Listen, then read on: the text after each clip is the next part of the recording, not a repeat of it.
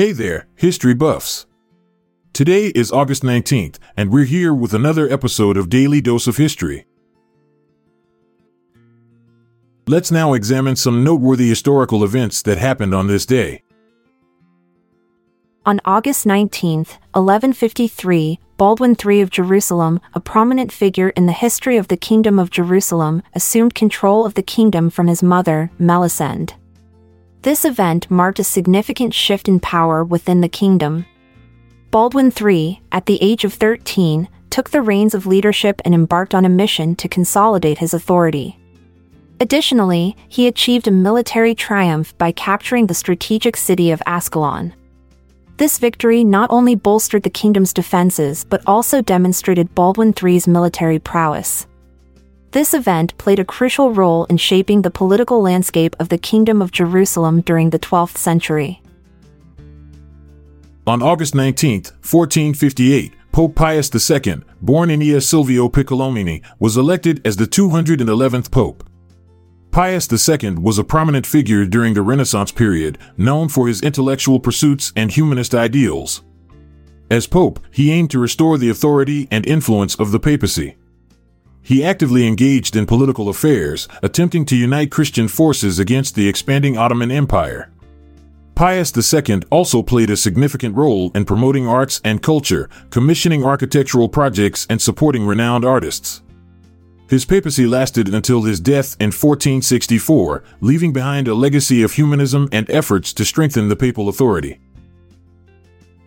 On August 19, 1561, Mary, Queen of Scots, aged 18, made a significant return to Scotland after spending 13 years in France. Following the death of her first husband, Francis II of France, Mary's return marked her assumption of the Scottish throne. This event carried immense political implications, as Mary's arrival stirred both excitement and apprehension among the Scottish nobility. Her upbringing in France had exposed her to a different culture and had a profound impact on her personality and political views. Mary's return set the stage for a tumultuous reign marked by religious conflicts and power struggles, ultimately leading to her abdication and subsequent imprisonment. On August 19, 1604, during the Eighty Years' War, a significant event unfolded as a joint Dutch and English army, under the leadership of Maurice of Orange, successfully besieged the Spanish garrison of Sluis, forcing them to capitulate. The Eighty Years' War was a protracted conflict between the Dutch Republic and the Spanish Empire, marked by numerous battles and sieges. The capture of Sluis was a crucial victory for the Dutch and English forces, as it provided them with a strategic stronghold in the region. This event further weakened Spanish control in the Netherlands and contributed to the eventual independence of the Dutch Republic. The Samlesbury witches were three women from the village of Samlesbury in Lancashire, England, who were accused of practicing witchcraft. This event took place on August 19, 1612, and is considered one of the most famous witch trials in British history. The accused women were Janet Preston, Jane Southworth, and Janet Bierley.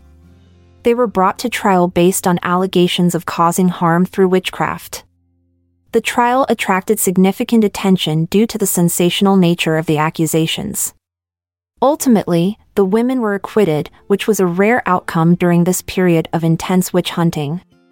The Samlesbury witches' trial remains a notable event in the history of witchcraft persecution in England.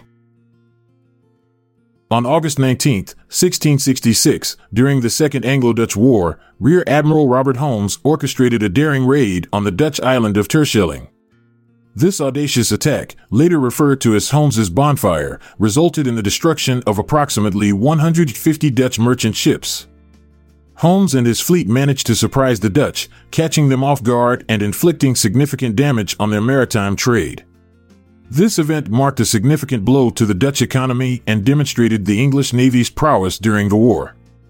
Holmes's bonfire became a notable episode in the history of the Second Anglo-Dutch War, showcasing the strategic capabilities of the English Navy. On August 19, 1745, Prince Charles Edward Stuart, also known as Bonnie Prince Charlie, raised his standard in Glenfinnan, marking the beginning of the Second Jacobite Rebellion, famously referred to as the 45. This event was a pivotal moment in Scottish history as it aimed to restore the Stuart dynasty to the British throne. With the support of Highland clans, Prince Charles rallied his followers and declared his father, James Francis Edward Stuart, as the rightful king. The rebellion ultimately ended in defeat at the Battle of Culloden in 1746, leading to severe repercussions for the Highland clans and the suppression of Scottish culture. The Battle of Lagos was a significant naval engagement that took place on August 19, 1759, during the Seven Years' War between Great Britain and France. The battle occurred off the coast of Lagos, Portugal, and involved a British fleet led by Admiral Edward Boscawen and a French fleet commanded by Admiral Jean Francois de la Clue-Sabran. The British fleet, consisting of 15 ships of the line, successfully intercepted and engaged the French fleet of nine ships of the line. In a fierce and intense battle, the British managed to overpower the French, capturing or sinking several of their ships. This victory greatly weakened the French naval power in the Mediterranean and secured British dominance in the region for the remainder of the war. On August 19, 1772, Gustav III of Sweden orchestrated a coup d'etat, a sudden and illegal seizure of power, to assume control of the country. This event marked a significant turning point in Swedish history. Gustav III implemented a new constitution that aimed to distribute power between the Riksdag, the Swedish parliament, and the monarchy. This constitutional reform sought to limit the absolute power of the king and establish a more balanced system of governance.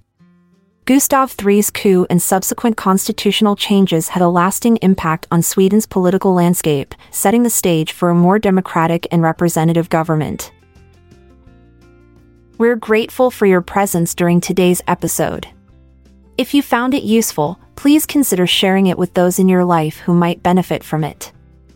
I'm Amalia Dupre. And I'm Montgomery Jones.